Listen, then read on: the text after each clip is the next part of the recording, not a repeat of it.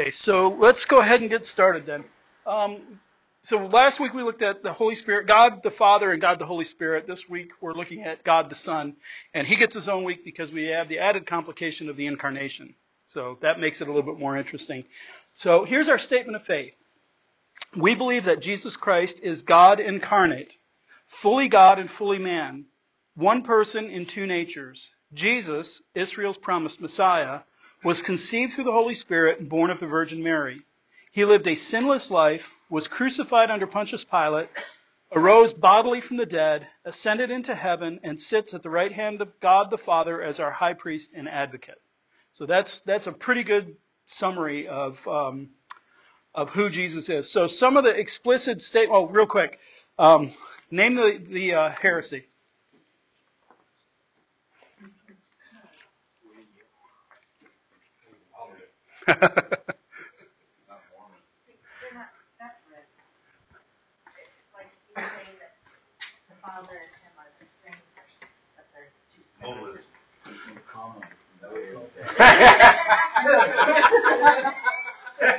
There's no comma. What?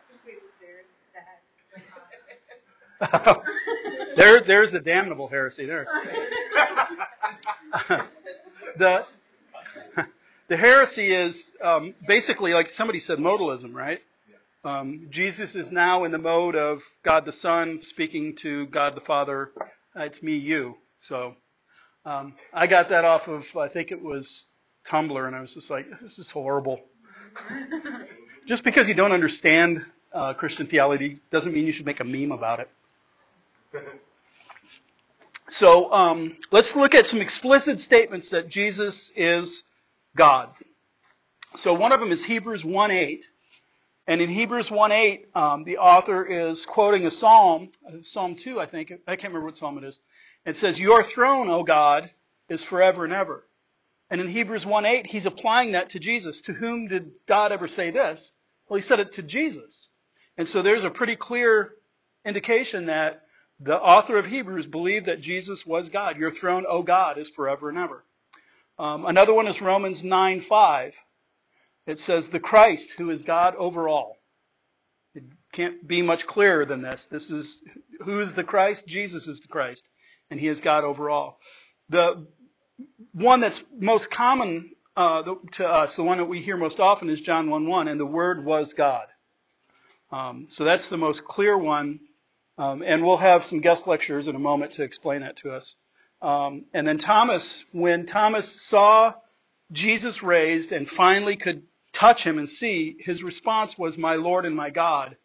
And Jesus didn't go, Don't say that. That's heresy. He accepted that. He just, you know, received it. And then one that I find really interesting is from Acts chapter 20. This is when Paul went to Ephesus and he's talking with the Ephesian elders. And uh, verse 28, he says that they have been charged to care for the church of God which he obtained with his own blood. So God obtained the church with his own blood. God the Father has no blood. God the Spirit has no blood. God the Son, for a period of time, you know, once he became incarnate, had blood. So one of the big things is uh, with John 1 1, uh, the Word was God. The um, Jehovah's Witness will retranslate that and say something like the Word was a God. And that's supposed to solve the problem of God, Jesus isn't divine. The explanation for it is a little technical, so I'll let somebody else handle it here.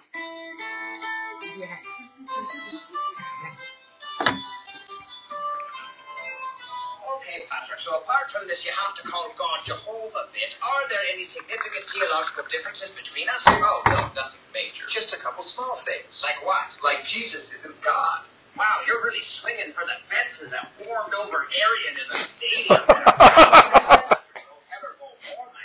So tell us, deniers of Christ's divinity, what do you make of John 1 1, which states in the beginning was the Word, and the Word was with God, and the Word was God? Actually, the correct translation is, and the Word was a God, which only proves our point. For more information, please read some of our literature. Oh, how dare you, Patrick? What? You're talking to a couple of 5th century Irish peasants here. You know good and well we're both hopelessly illiterate. Yeah, Patrick, quit pamphlet shaming us. Not a word. Now let's dive into the grammar of John 1 1 to address your terrible translation.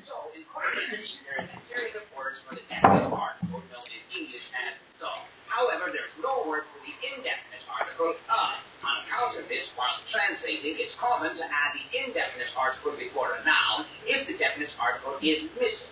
For example, Matthew 5.14, you are the light of the world. A city set on a hill cannot be hid. Exactly, and there's no article before theos in John 1 1c, which is why we translate that section as, and the word was a God. So clearly John is saying that Jesus wasn't the God, but was only a God. In other words, a very holy but lesser being. Except he's most clearly not saying that, Patrick, which you might have realized if you hadn't dropped out of Greek 101 after 15 seconds and ordered a power bomb, the Nicene Creed. Back into the text. The text that you Yep, that's the one. Now, fancy way of saying that nouns change a bit based on the function they serve in a sentence. For example, when the word silver is the subject of the verb Greek, the word is argyros. When it's the object, however, it's arboreal. This is boring. Yeah, I know, comic book. We got to slug through this stuff to refute the Jehovah's Witnesses. Jehovah's whippersnaps. Whatever. Now, things get a wee bit tricky on the declension front when it comes to the verb to be, which is known as a linking verb. Now, as opposed to a regular verb which connects two completely different nouns, a linking verb connects two nouns which are essentially the same thing, such as the words I am Spartacus in the sentence I'm Spartacus. No, I'm Spartacus. No, I'm Spartacus. Because of this, both of the nouns joined by a linking verb will in case, making them both look like the subject of the sentence. But in reality, one of them is the subject, and one of them is what's called the predicate nominative. So in a language like Greek, where to declensions you don't have to place the subject before the verb to identify it as the subject, how do you figure out which word is the subject and which is the predicate nominative? By and large, the answer is this. The word that features the definite article is the subject, and the one that doesn't is the predicate nominative. So, Patrick, in John 1 1c, what's the verb? Was. Exactly, a linking verb. And what two nominative case nouns does that verb link together? God and Word. Precisely. Which of those two nouns has the definite article? Word. Which means that's your subject. So the reason John doesn't include the definite article with God in 1 1c is because that's how you say the Word was God in Greek instead of saying God was the Word. Ergo, John is emphasizing the divinity of Jesus here, not denying. Okay, but that's not like a universal rule Greek grammar. No, it's not. But since lesser gods is a concept completely at odds with every syllable of the Bible, and since Jesus is clearly identified as God in John 20, Colossians 2, Matthew 1, and Titus 2, to name a few examples, it would be absurd to translate this text in such a way as to indicate that Jesus is stuck running resurrection picket rolls on the junior varsity dog squad. Yeah, Patrick, even the simplest of readers can perceive the hilarious hugeness of your heresy here. But you can't read. That's correct. So you couldn't tell me what this is? No, or this? No idea. How about this? Well, if I had to guess, I'd say it's Rylands Library Papyrus P52, the earliest known copy of John's Gospel with a section in chapter 18, verses 31 to 33 on the front, and verses 37 to 38 on the back. Either that or a book about Harriet the Moo Cow. That's an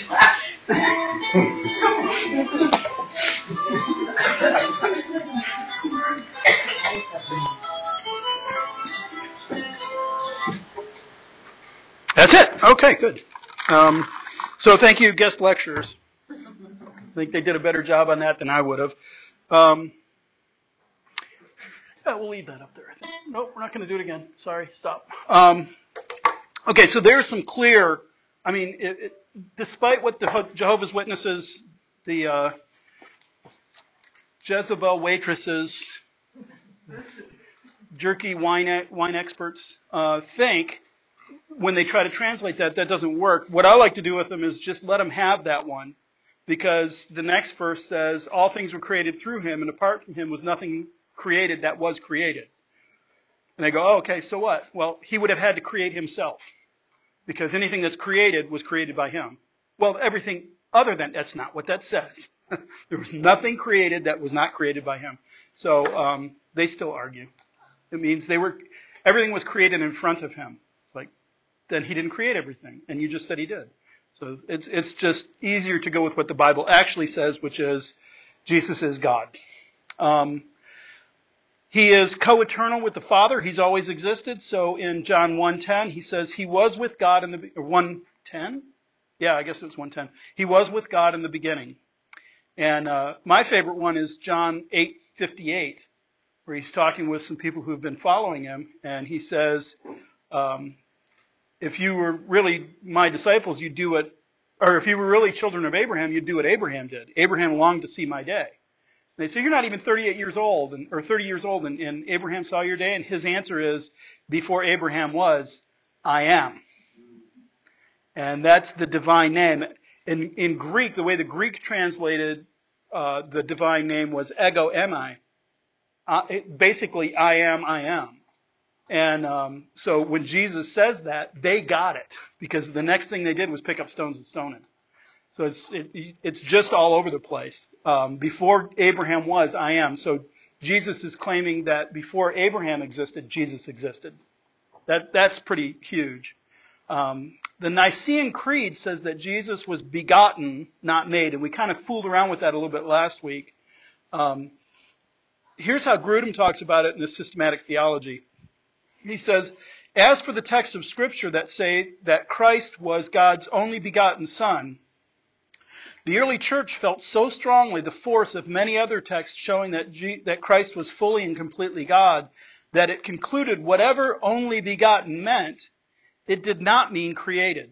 Therefore, the Nicene Creed in 325, 325 affirmed that Christ was begotten, not made.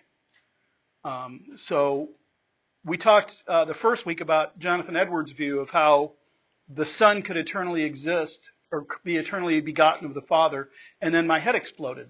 And so let's not revisit that. but it, there it is. Um, so what about his humanity? So God, Jesus is, is uh, the Son of God is is uh, uh, fully God. Is he fully man? Um, so 1 Timothy 2:5 says, "There is one God, and there is one mediator between God and man, the man Jesus Christ."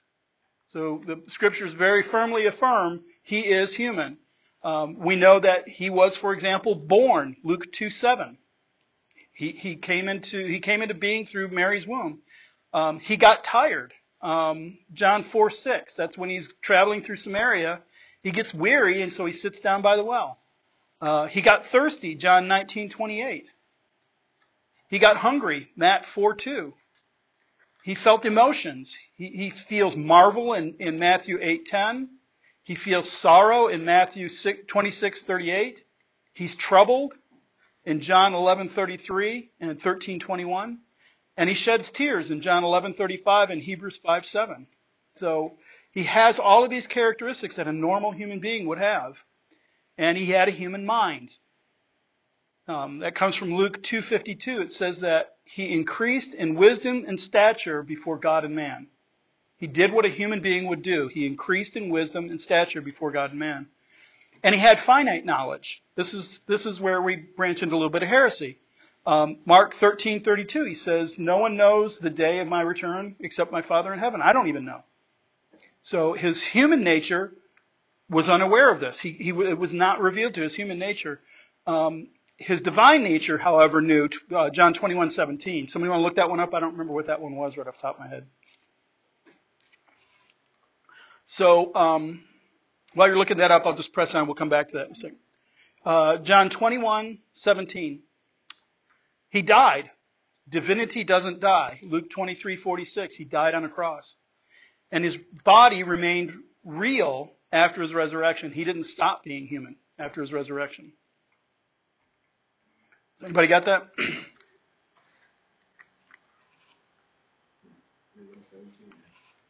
yeah. Uh,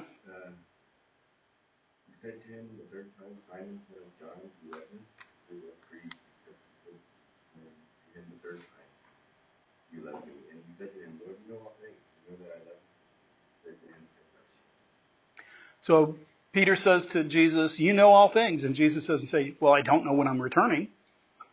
So how could he know and not know at the same time? Because he's fully human and fully God. So uh, that that is that. So um, oh yeah. So here's here's uh, one of the con- controversies. Uh, have you ever heard the term? It doesn't make one iota of difference. This is where it comes from. Um, at uh, the Nicene Creed, they were arguing over: Is Jesus the same as God, or is he different? And so, being of one substance, homoousios, means he is of the same substance as the Father. He has the same divinity as the Father. Being of similar substance, it's homoiousios. One little letter, one iota, the smallest Greek letter, made the difference between orthodoxy and heresy. It was that close. So that was the difference. So here's some of the errors that people have had when it comes to how Jesus is both fully God and fully man. Um, Apollinarianism. Apollinarius was a bishop in Laodicea in 361. And he didn't, he, he thought that Jesus didn't have a human mind or a human spirit. He understood it to mean that divinity took their place in a human body. And so what you get is you get this human body with God stuffed in it. So it's God in, in a skin spacesuit, basically. Um, is in this case, is Jesus truly human? No, he's a meat puppet. God's moving him around. Uh, so that was condemned. That, so that, that's, that's not going to work because it's not just our bodies that need to be redeemed. It's our spirits, it's our minds, it's all of us. Um, Nestorianism. Uh, Nestorius was a bishop of Constantinople around 428.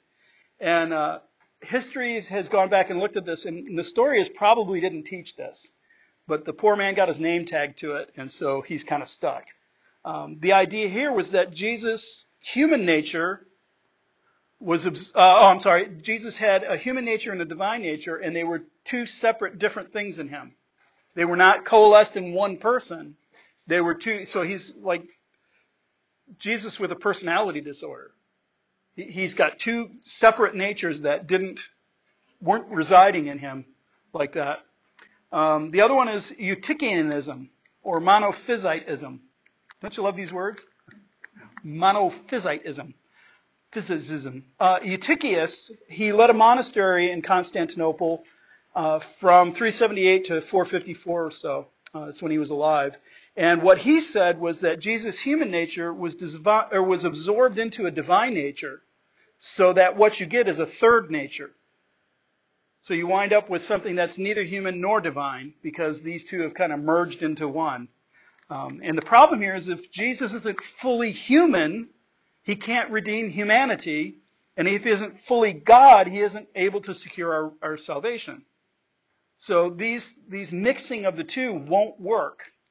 So what you get is the Orthodox view, which is Chalcedonian Christology. The Council of, Can- um, of uh, Chalcedon, um, they hauled Eutychus in, Eutychius rather, uh, they summoned him to Chalcedon about the matter, and they hashed out. So they, there's a section on your handout from the uh, Chalcedonian uh, Creed that came out. What they did is they clarified that the doctrine of the incarnation by stating that Jesus is of one substance with the Father in Godhead, of one substance with us in manhood, and made known in two natures without confusion, without change, and without division, without separation the property of each nature being preserved and occurring in one person in one substance, subsistence.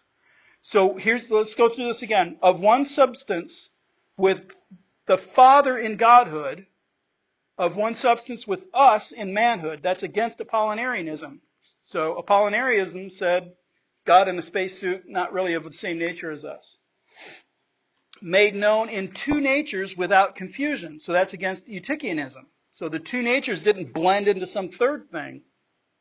Without change, without division, so we don't get Nestorianism, and without separation. Each properly, each property, I'm sorry, the property of each nature being preserved and occurring in one person and one subsistence. So what the way we say this is we put this together, we say Jesus is fully God and fully man. Um, it, you might hear people say he is 100% God and 100% man. Um, I get really picky about percentages. So when I hear that something increased by 150%, it's like, it can't. 100% is all.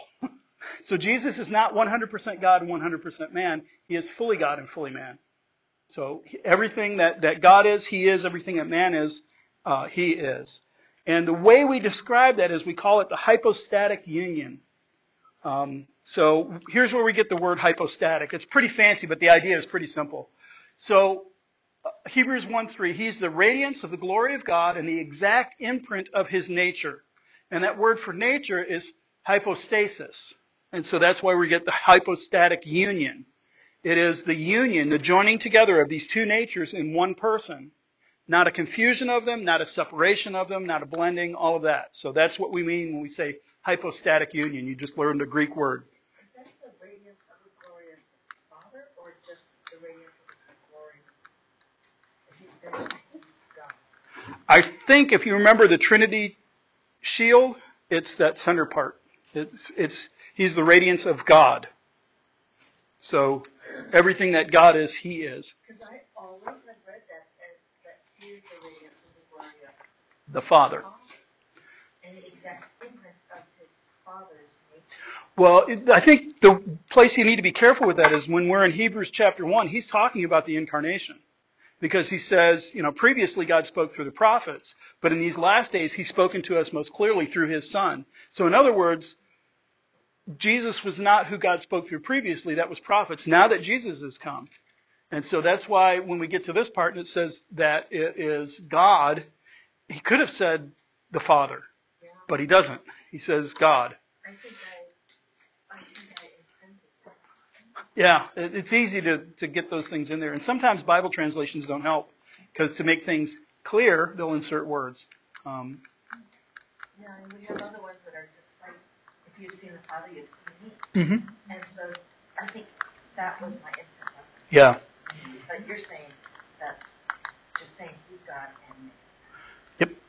He is, he is, he is the imprint of his nature. So he has his nature. God's nature. So remember the, hurting my brain welcome to Trinitarian theology. whenever it's like his nature, I'm always thinking it is one of the Trinities that we're talking about. But- But not here. It, it can't be because what the Trinity share in common is one nature, which is God. And then in three persons, so the Father, the Son, the Spirit. So the Father is not more God than the Son. The Spirit is not more God than the Father. They all have the full nature of divinity, but existing in three persons. So this is what it says here, is it's the nature of God is in Him. The hypostasis. Uh, ESV, NASB. which gets it wrong. No, they start off, right, the first word is God, and then they hold that word by using his. Oh, instead of God here, they put God uh, at the beginning. Right, the very first word of the book. Oh, well, we can look at the at the Greek afterward, see how they did that, because they tend to be the NASB tends to be a little bit more woodenly literal in some ways. So that might be a better way to put it. I'm just saying, they state God, that's the major, and then they carry that term through with the word his, Mm-hmm. while they're talking about the Son. Mm. We'll take a look. We'll take a look. Um, so here's a, here's a big technical question. One of my favorite questions to ask. So Jesus is fully God. There's no more God that can be had outside of Jesus than Jesus. He is fully God and he is fully man. He is exactly the same as us in every way except for sin. Right? So here's the question that, that people like to ask on ordination councils. Could Jesus have sinned? What do you think?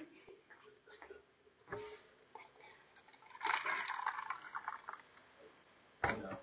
If he did, then he wouldn't be God, so then. No.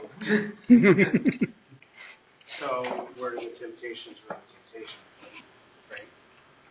Was he actually tempted in all ways as we are, except without sin?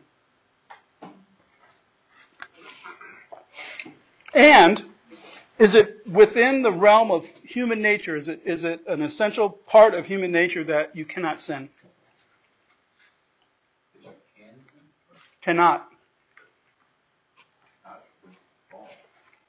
Not even before the fall, it wasn't part of human nature. Human nature at the fall didn't change. so that sin was not possible. It was possible, it just hadn't happened. But not until I redeemed. In our redeemed state, we'll be delivered from sin. Sin will be cast into the lake of fire and gone. It was. It was, yeah. So here's the, here's the, you're getting at the struggle here. It is impossible for God to sin. It is possible for humanity to sin. So could Jesus have sinned? What was God's will that he not sin? So, no.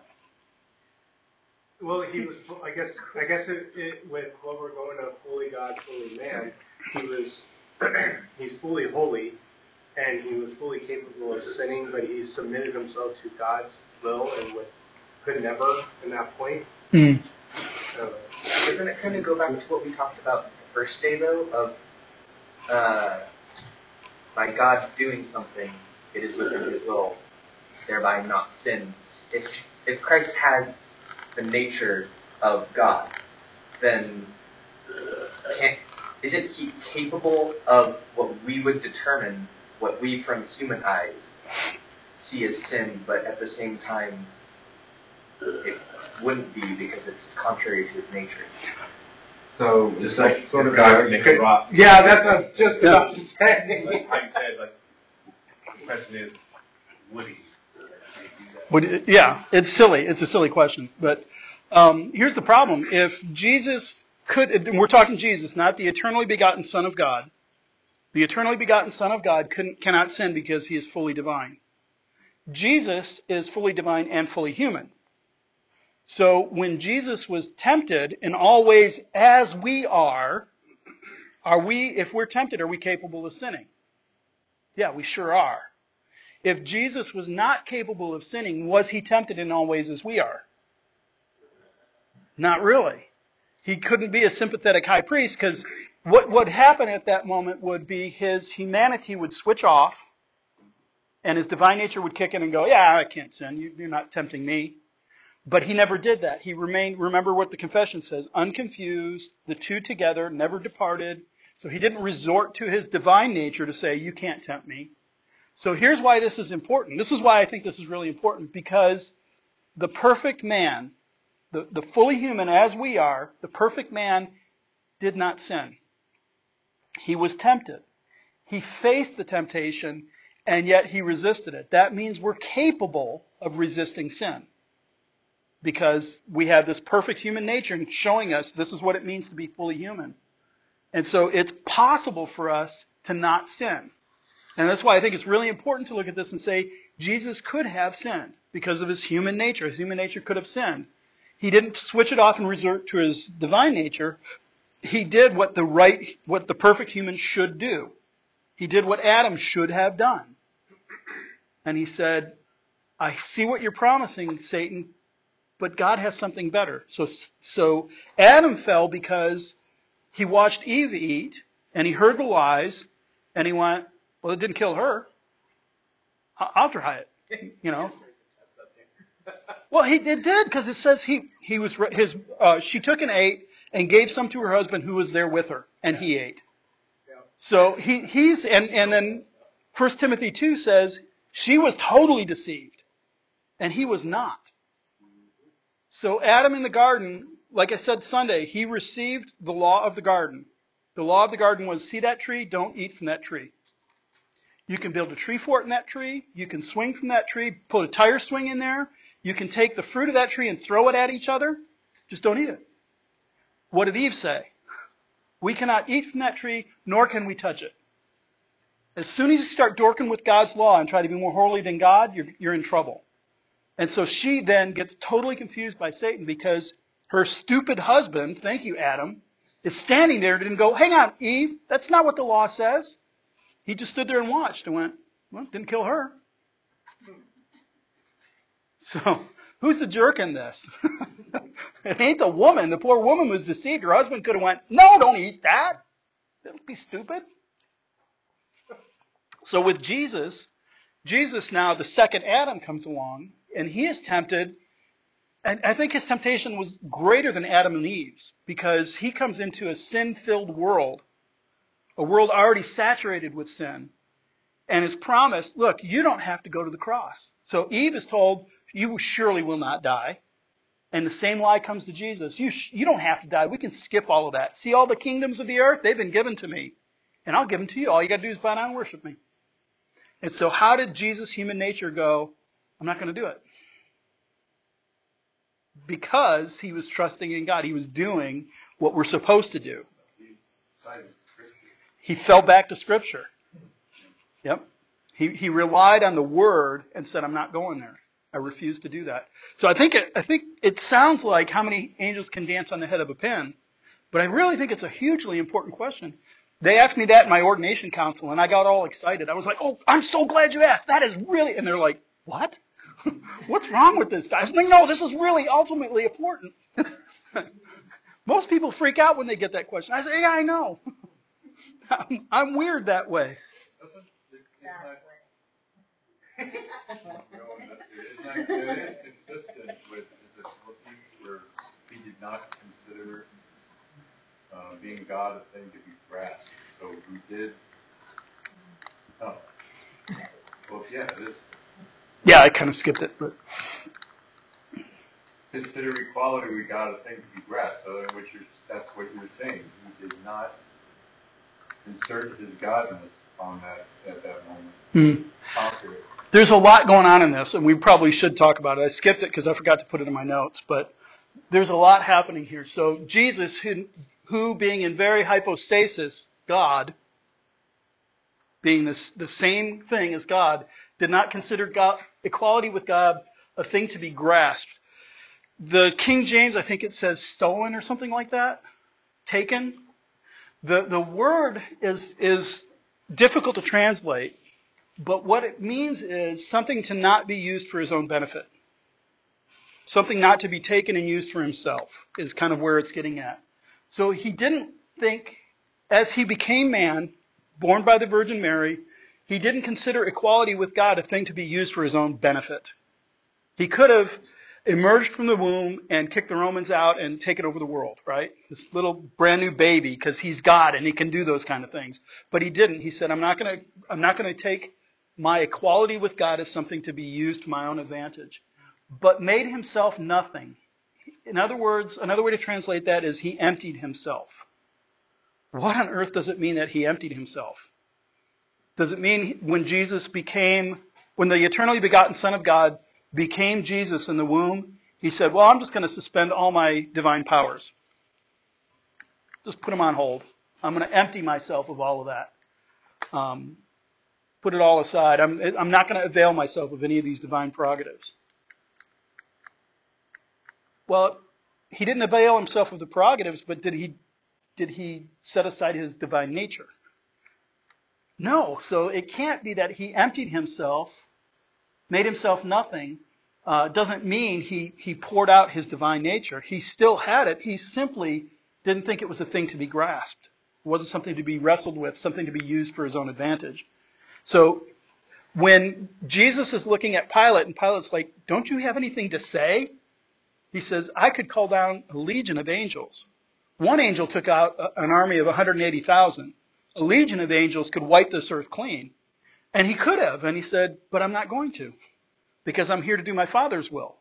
So he, his emptying himself didn't mean he stopped being any less divine. It just meant he didn't do what he could have done. Taking the very nature of a servant. So he didn't come to the top of the human structure and say, I'm a, I'm a uh, king greater than Nebuchadnezzar. He went all the way to the bottom, took to, took to the lowest level and became a servant, being born in human likeness.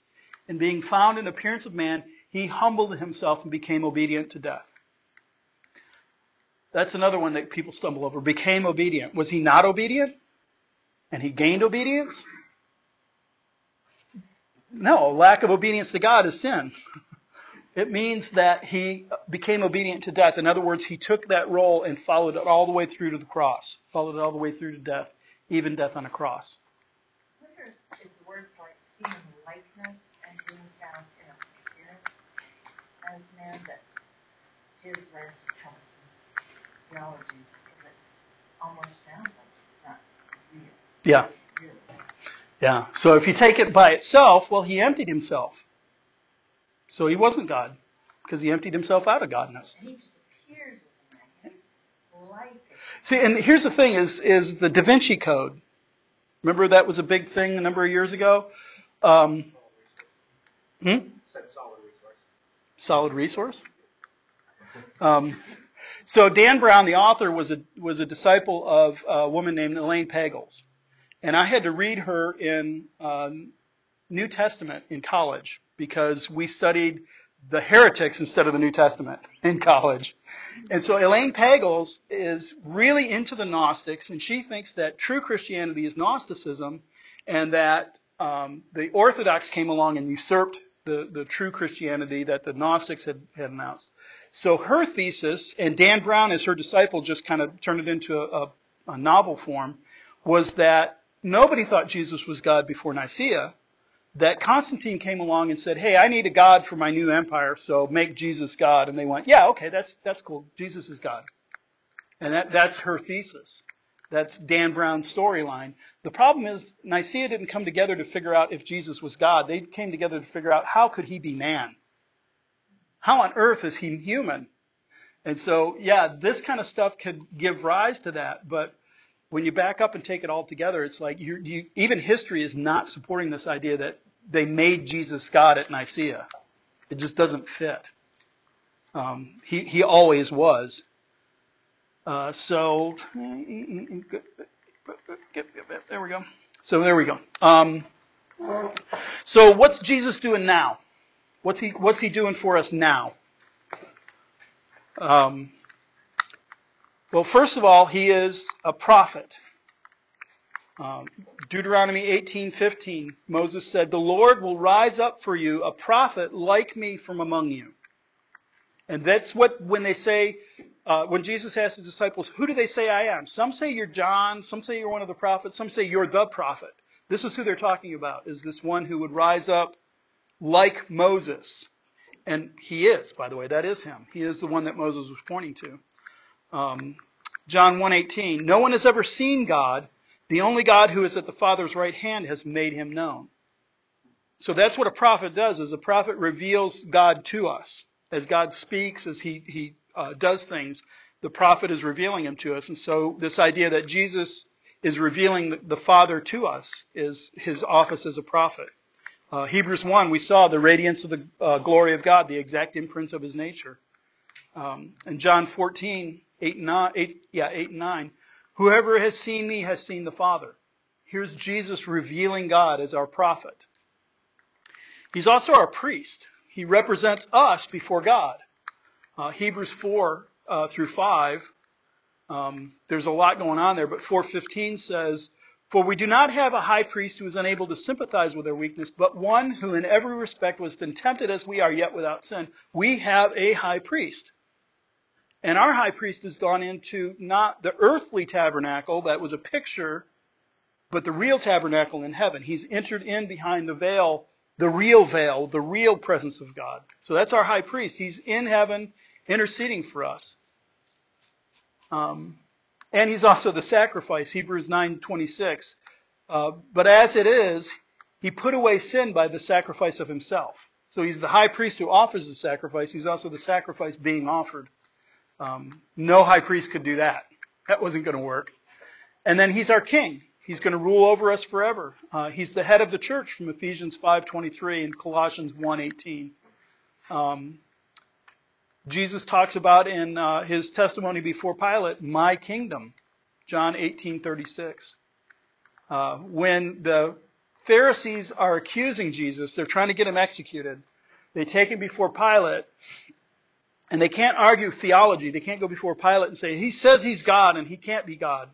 That won't get him executed. So what they say is, uh, Luke 23, 2, saying himself, saying that he himself is Christ, a king. So whenever you hear Christ, you've got to think not um, some miracle worker healer person, but king. And that comes from uh, 1 Samuel, where David is promoted to king. Saul is still on the throne. And he gets a couple of times to kill Saul. His men say, kill him, take him out now. And he says, I will not lay my hand against God's anointed, God's Messiah. And, and that's what Christ means as God's anointed one. So the office of king is the anointed, and that's why we call him Jesus Christ, is he is uh, the Messiah, he is the king. Um, and he'll return to rule one day. Uh, Revelation 19:16. On his robe and on his thigh, he has a name written: King of Kings and Lord of Lords. So that is our Jesus. This is our high priest, sympathetic. Um, he, he understands what it means to be tempted in all things. Um, and he also knows that we can resist sin. It's possible. It can be done. So this is our Jesus. Any any uh, questions or comments before we sing? Of course, he's still saying that no man can come to the Father. Mm-hmm. He is the high priest. There is no other one. No other no other avenue. Um, that was an interesting comment about David, that God's anointed.